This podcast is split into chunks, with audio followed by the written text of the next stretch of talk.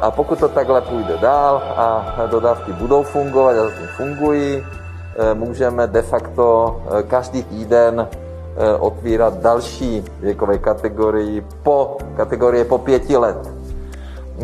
A já doufám, že nejpozději 1.6. otevřeme věkovou kategorii pro všechny. Tak zatím se ještě ten systém nedostal na tu slibovanou kapacitu 100 tisíc a e, já si osobně, se někdy. já doufám, že to bude tento týden, protože pokud to nebude tento týden, tak to bude memento, že je něco špatně, protože když se podíváme, že teď už jsem skutečně doputovalo do republiky e, mnoho set vakcín, set tisíc, to znamená v tomto týdnu bychom měli očkovat na 100 tisících minimálně, aby tady nedocházelo ke kumulaci vakcín, které budou nevyočkovány. Očkování proti COVID-19 v Česku zrychluje.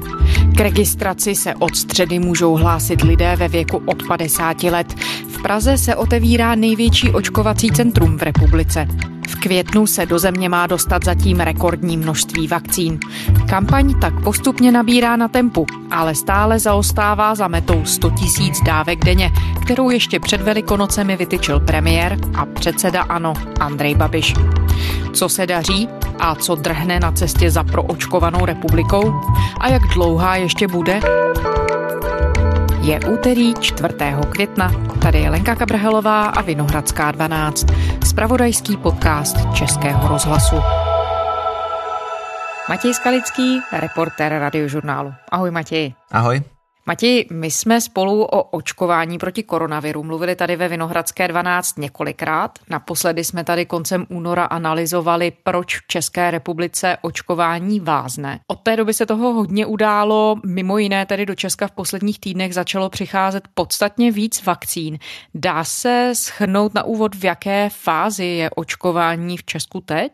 No já si myslím, že se nám o něco lépe dýchá, starším lidem tedy doslova, což je pochopitelně to nejdůležitější, ale nám, kteří sledujeme to očkování několik měsíců velmi podrobně, tak při pohledech do nových studií, do statistik se částečně ulevuje, protože vidíme, že to očkování funguje, vidíme, že očkujeme čím dále lépe, ale pořád to není úplně dokonalé, Pořád bychom mohli očkovat rychleji, váznou dodávky praktickým lékařům, šermujeme tu neschválenými vakcínami a tak podobně. Za čtyři měsíce očkování do Česka přišly asi 3 miliony dávek vakcíny a skutečně jsme jich bez nějakého čtvrt milionu do té doby vyočkovali všechny. Přes tedy všechny ty počáteční problémy, které se s tím očkováním pojily, jsme nakonec naběhli na ten plán, který ke konci loňského roku zpracovala vláda, nebo tedy ministerstvo zdravotnictví.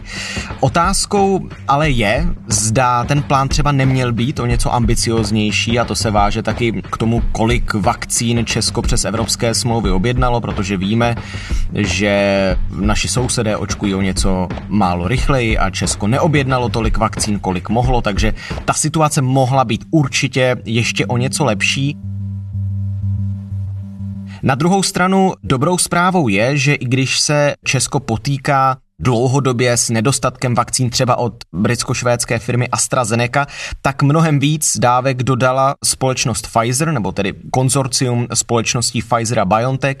Ministerstvo zdravotnictví přitom očekává, že do Česka jen v květnu dorazí skoro až 3 miliony vakcín, obdobný počet dávek, které jsme tedy dostali za první ty čtyři měsíce očkování dohromady, což je skvělá zpráva. Je sice možné, že se to ještě několikrát změní, tak jak známe, že se to nedá úplně plánovat. Před týdnem jsem psal o tom, že dorazí v květnu 2 miliony 300 tisíc dávek s odvoláním, tedy na informace ministerstva zdravotnictví. Dobrý den, dámy a pánové. Eh, já bych jenom chtěl schrnout, jak eh, nám probíhá očkování. V pátek pak ministr Petr Arenberger zahnutí ano uvedl tato ještě mnohem větší čísla, totiž 2 miliony 800 tisíc za květen. Pfizer BioNTech by nám měl dovést 2 miliony 300 tisíc dávek. Moderna 354 tisíc, AstraZeneca asi 28 tisíc a Janssen 170 tisíc. Takže uvidíme. Každopádně čím víc, tím samozřejmě lépe. A ten plán, ten, který jsme si nastavili koncem loňského roku, tak ten se daří plnit. Otázkou znovu říkám je, zda nemohl být ještě o něco ambicioznější. No s tím, jak roste počet dávek, které sem přicházejí do České republiky, roste také po očkování poptávka? Roste. Roste velmi. Víc než dvě třetiny Čechů očkování chtějí. To vyšlo z průzkumu agentury STEM přímo pro ministerstvo zdravotnictví. Přitom ještě někdy v únoru vakcíny chtěla jen polovina Čechů a v prosinci, pokud si vzpomeneš, to číslo bylo snad pod 40%. Takže je to zpráva, za kterou jsem mimořádně šťastný. Na každém z nás se poslední měsíce podepsali jinak. Ale všichni se shodneme, že už toho bylo dost. Udělejme tečku za koronavirem. Tak s tímhle heslem začíná dlouho chystaná očkovací kampaň. Kampaň je naplánovaná nejméně na dalších 6 měsíců. Měla by pomoct k tomu, aby se proočkovalo celkem 70% Čechů. Udělejme tečku za koronavirem. Vůbec si tedy tady teď asi neodpustím poznámku, že za to zcela jistě nemůže očkovací kampaň, kterou Česko spustilo teprve nedávno. Mohou za to určitě do jisté míry média, která dala prostor odborníkům, ti mohli vysvětlovat benefity očkování očkování. My sami v Českém rozhlase jsme několik měsíců vyvraceli mýty kolem očkování, v podstatě jsme tím suplovali roli státu.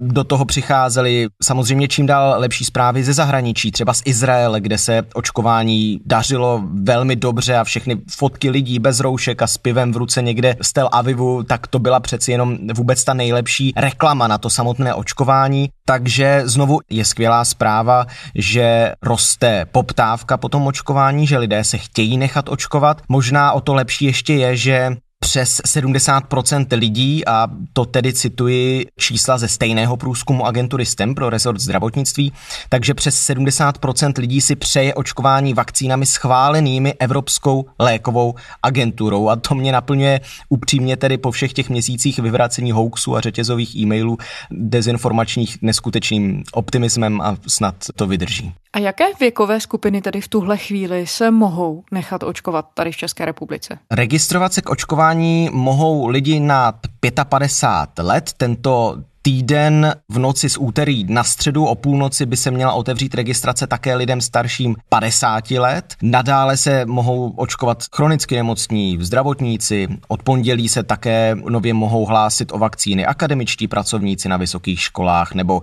lidé pečující o nemocné, ale jinak to očkování je v odůvodněných případech možné už od 16 let. Pro mladistvé je schválena vakcína od společnosti Pfizer, všechny ostatní pak jsou pro dospělé od 18 let.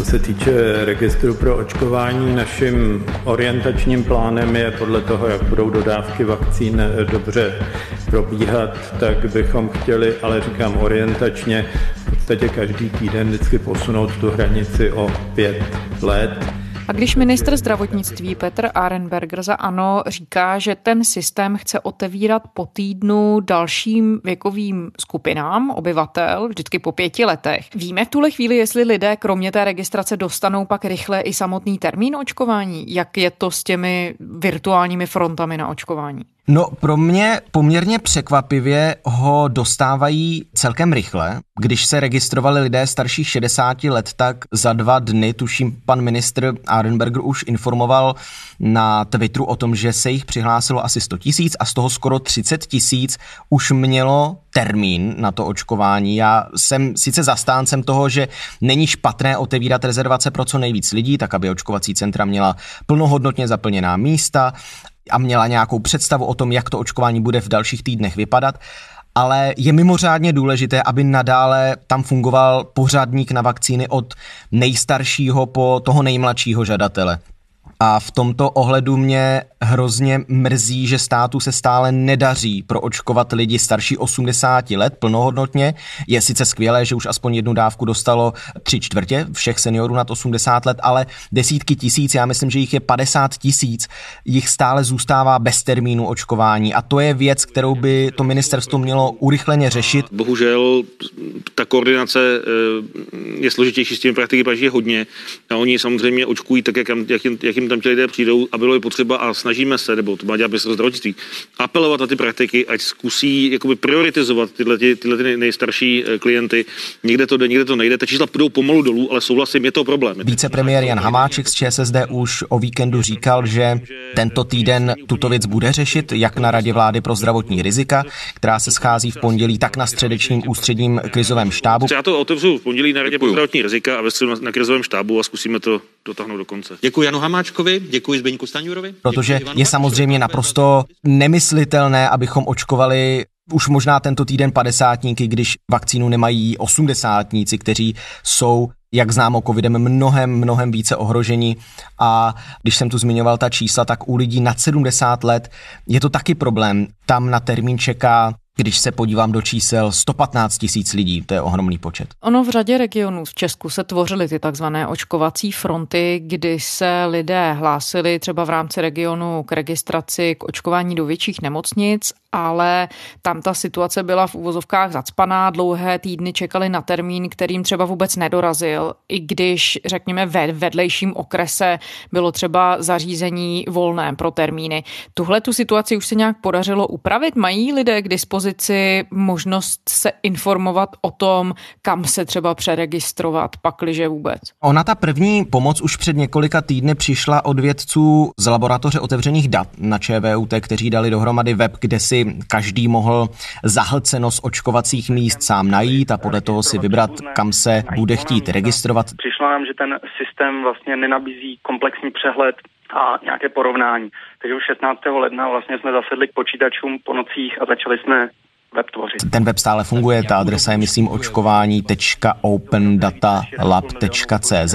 Celé to funguje tak, že vlastně každý den kolem 8 hodiny, 8 hodiny 30. minuty ÚZIS zveřejňuje open data, která my vlastně nahráváme do našeho systému probíhá tam určité drobné zpracování, výpočty a to pak vlastně publikujeme na ten web. Teď aktuálně kraje už posílají textové zprávy, SMSky, kde doporučují konkrétní očkovací místa, kde je volněji, kde nejsou ty fronty tak velké a pokud vím, tak stát tohle všechno vidí, ta data, ta čísla je schopný případně i upravit dodávky vakcín tak, aby lidé nečekali příliš dlouho. Nicméně už se uvažuje i o změně toho celého systému registrací, kdy by stát měl nově ty fronty limitovat. Na tom se teď, myslím, pracuje tak, aby k nějakým extra dlouhým čekáním na ty vakcíny už nedocházelo. Matěj, ty se zabýval i tím, jak se ta situace ohledně očkování liší v různých krajích České republiky. Dá se odpovědět v tuhle chvíli na otázku, čím jsou dané rozdíly v proočkovanosti, když se člověk podívá na ty údaje, na tu mapu, tak opravdu ta čísla jsou jiná napříč republikou. Čím to je dané? No on jednak existuje propočet na obyvatele a na počet starších obyvatel v tom konkrétním kraji a pak se na to váže nějakým způsobem rozdělování vakcín. Nicméně jsou i kraje, kde měli vakcín samozřejmě méně a pak dorazily mimořádné dodávky, tak jak tomu bylo třeba v případě Karlovarského kraje a těch vakcín z Německa, nebo u prvních dodávek vakcín, teď vzpomínám Astra Zeneky, které šly tenkrát ze začátku února pouze do pár vybraných krajů.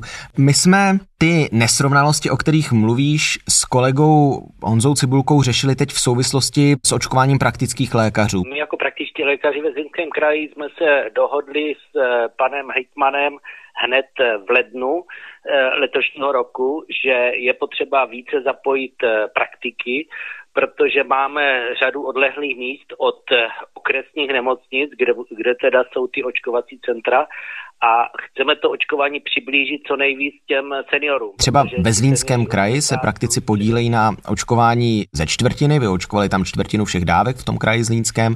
Oproti tomu třeba v Plzeňském kraji to bylo jen pár procent, něco přes 6 procent, což je obrovský rozdíl. Ve Zlíně mají praktici ohromnou podporu, jak mi vysvětloval i tamnější koordinátor za praktiky Lubomír Nečas. Nám se přihlásilo cirka ve Zlínském kraji asi 290 prakticky lékařů pro dospělé a nám se přihlásilo 250, že budou očkovat.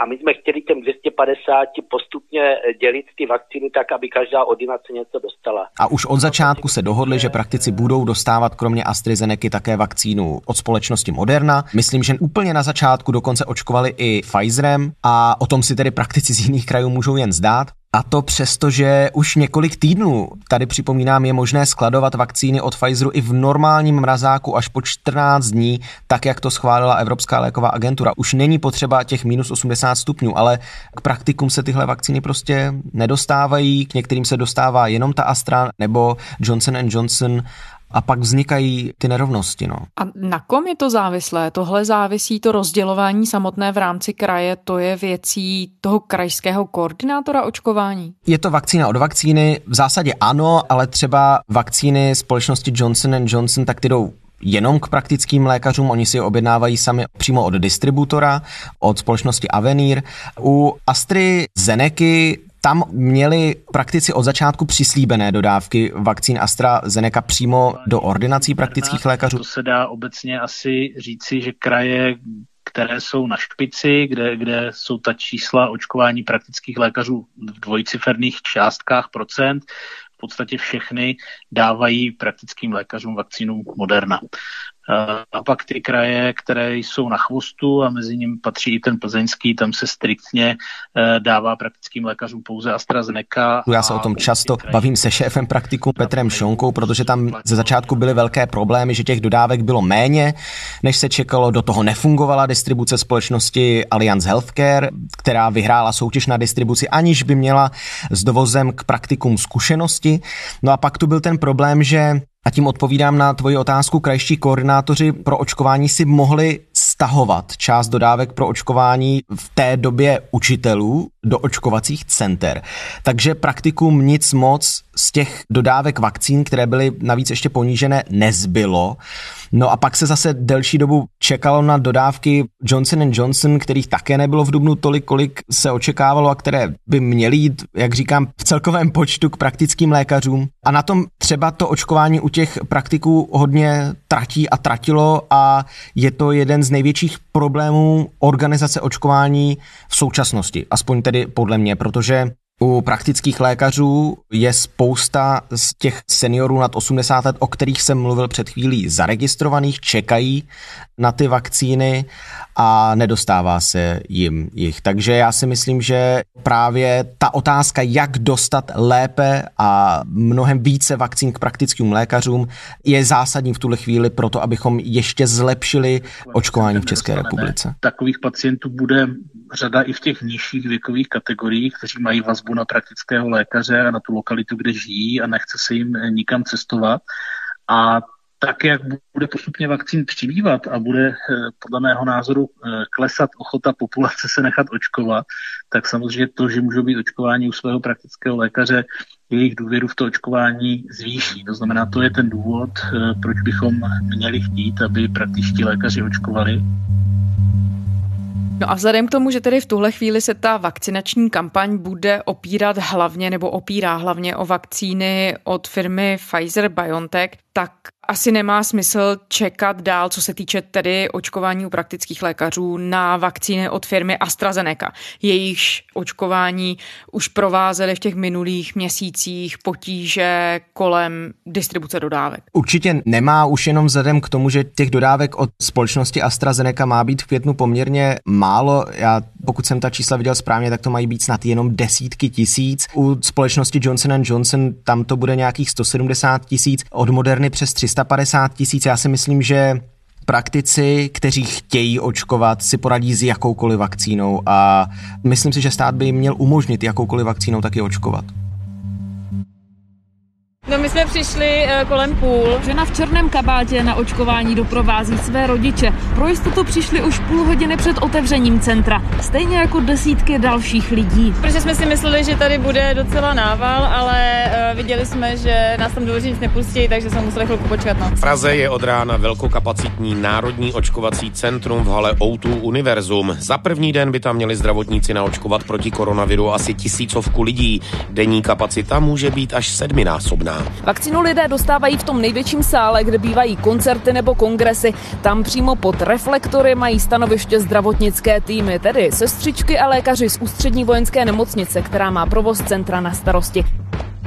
Matěj, Když se bavíme o těch velkých počtech vakcín, které v příštích týdnech budou do České republiky přicházet, jak důležitý faktor může být i to, že se otevírá velké očkovací centrum v O2 aréně v Praze? Ve světle toho právě, co zmiňuješ, může to zásadně pomoct? Je to krok správnou cestou? No samozřejmě je to dobrá zpráva, je fajn, že se třeba přenese zátěž z nemocnic kvůli očkování do očkovacích center, nebo tady konkrétně do toho jednoho mega očkovacího centra a nemocnice se budou moct lépe a více soustředit na jinou péči, byť stále musíme mít na mysli, že i v očkovacích centrech bude potřeba hodně personálu, toho nemáme úplně nadbytek. Na druhou stranu je strašně nešťastné třeba vyjádření pana premiéra Andre Babiše, šéfa hnutí ANO, který teď zve na sociálních sítích do Prahy všechny lidi z celé republiky, aby se přijeli očkovat. Pokud eh, se chcete rezervovat podle vaší věkové kategorii například Outu Universum, tak dneska ráno v půl desáté tam bylo volných míst na čtvrtek 133. Že v Outu Univerzum jsou tisíce volných míst. Takže termíny jsou. Je to vlastně přesně proti tomu všemu, abychom nějakým způsobem zvládali tu distribuci do všech krajů, abychom zamezili migraci lidí. Je to věc, které já osobně úplně nerozumím. Zároveň bych k tomu ještě dodal jednu věc a to, že očkovací centrum je pořád vlastně nějakým způsobem provizorní řešení toho aktuálního stavu, ve kterém se nacházíme, protože očkování bude dlouhodobě určitě v rukách praktických lékařů, tak jako tomu je u jakéhokoliv jiného očkování. A proto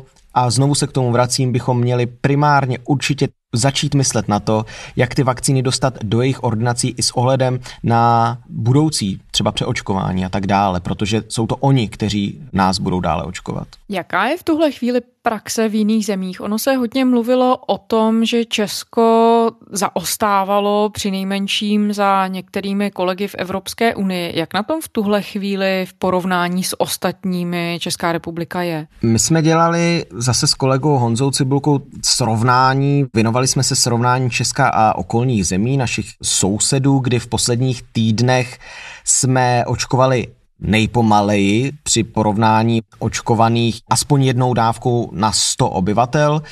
Nicméně ty rozdíly nebyly extra velké, zvlášť třeba v porovnání se Slovenskem, dokonce teď z těch dat v posledních dnech to vypadá, že jsme to Slovensko už i přeskočili při naší rychlosti očkování, tak jak k nám teď chodí víc a víc dávek a jsme schopni naočkovat průměrně ve všední dny 65 tisíc lidí. Víme, že tu byly ty rekordní dny. Mimochodem jsou to vždycky čtvrtky, kdy jsme schopni naočkovat i přes 70 tisíc lidí, což mimochodem se neváže vždycky samozřejmě jenom k tomu konkrétnímu jednomu dni, protože tam závisí hodně na tom, kdy to ten daný lékař naťuká do toho systému.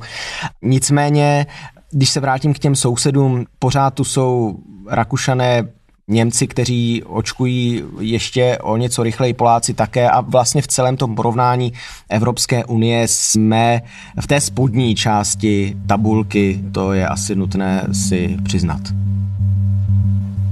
Matěj, tu už jsi zmínil ten dlouhodobý horizont očkování, dlouhodobý výhled a ono je jasné, že koronavirus nikam nezmizí, jak to vidíme, že očkování bude úhelným kamenem té pandemické odpovědi v příštích měsících, asi v příštích letech.